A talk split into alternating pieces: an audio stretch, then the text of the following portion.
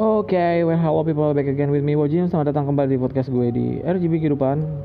Uh, Udah lama banget gue nggak ngisi podcast gue.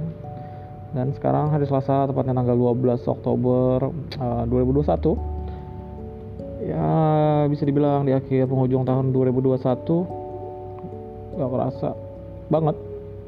Kayak lu bernapas bernapas tahu taunya udah di akhir tahun nyongsong tahun 2022 yang nggak ada plan sama sekali. Yang jelas ya semoga tetap hidup. Soalnya beberapa hari kebelakangan gue mikirnya emang mati-mati mati kayak kayak berasa 28 tahun di usia gue kayak udah lama aja sih hidupnya kayak gitu kan dengan segala macam problematika hidup gue khususnya. So kali ini gue pengen ngebahas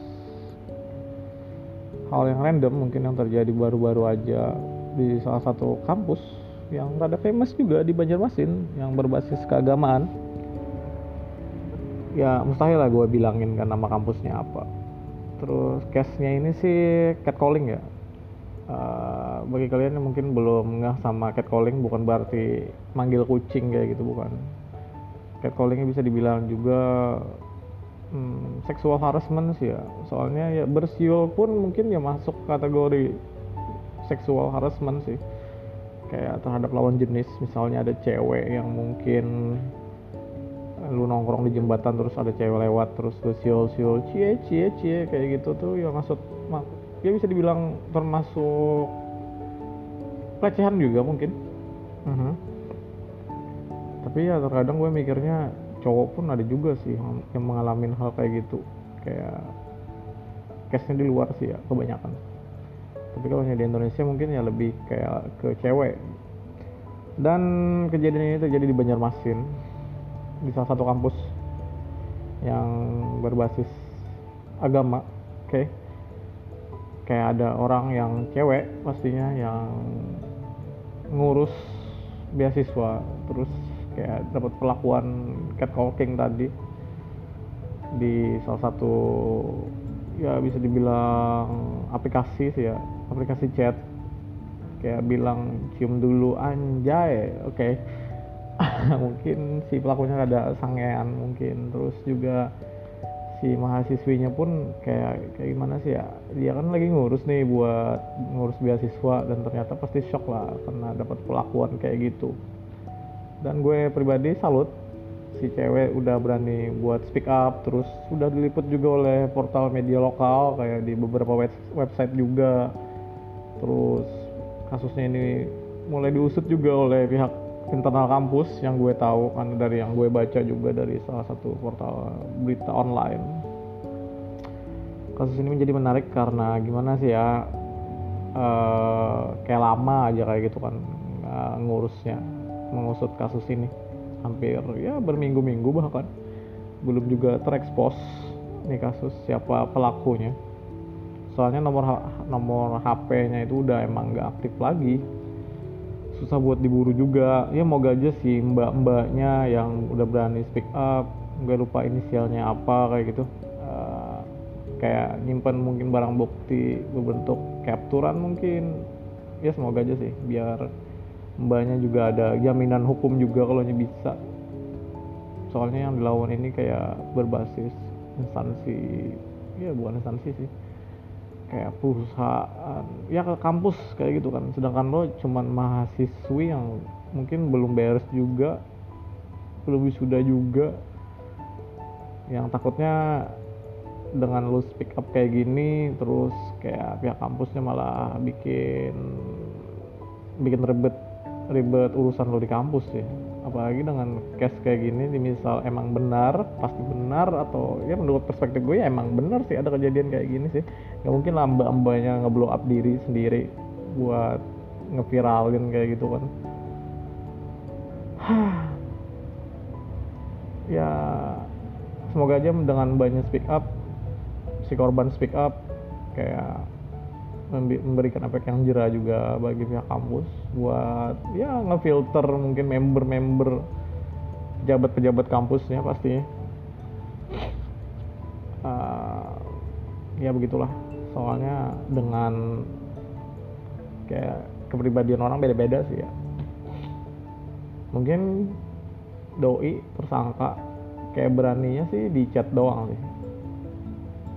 Kayak mungkin real life nya nggak bakal berani sih ya buat nge kayak bilang langsung live cium dulu dong anjir lah. Kadang ada bego sih sebenarnya. Lu pacarnya juga enggak kan orang random kayak gitu pengen ngurus kayak beasiswa terus diperlakukan hal kayak gitu juga. Seandainya cowok mungkin yang ngurus beasiswa kalau orangnya tipikal kayak gue ya yang rada-rada ngelawan hukum pastinya atau dipersulit aja sih gue pribadi ya kayak pasti ngamuk lah. Gak ada ada. Konyol sih. Oke sekian dari gue. Sekedar cerita pendek aja sih menghadapi kasus catcalling yang terjadi di salah satu kampus yang berbasis agama tadi ini gue sih menggaris bawahinya ini agama loh ya kayak kampusnya agama loh. kok bisa sih terjadi catcalling kayak gitu? Cewek pula.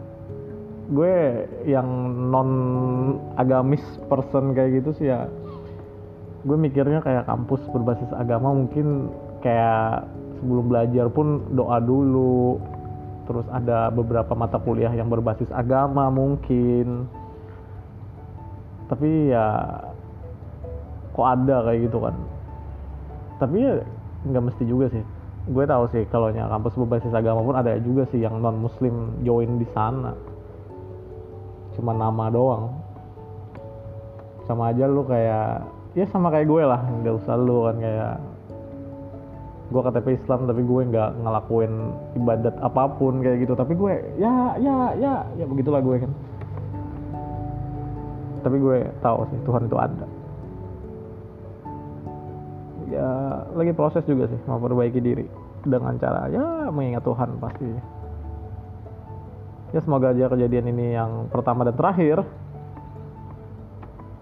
kayak jangan sampai terulang kembali di kampus-kampus lain mungkin. Dan buat mbaknya tetap tegar mungkin menghadapi case ini semoga cepat lulus juga. Semoga cepat kelar sih. Beasiswanya juga bisa diklaim mungkin. Lumayan kan buat ngurang-ngurangin budget juga. Semoga aja juga mbaknya buat si korban dapat perlindungan hukum juga. Soalnya susah men. Yang dilawan ini men kayak kampus men. Dengan orang-orang berdasi punya cuan yang lebih sedangkan lo cuman ya mahasiswi doang kayak gitu kan. Perlulah perlindungan hukum atau perlindungan kaum wanita kayak gitu kan. Yang sesama sama gender sama korban. Buat melindungi korban. Kayak tetap semangat buat mbaknya. Oke see you everyone. Gue kehabisan kata-kata buat ngobrol dan bahas topik untuk sekarang yang terjadi di lingkungan gue khususnya di Banjarmasin juga. Oke bye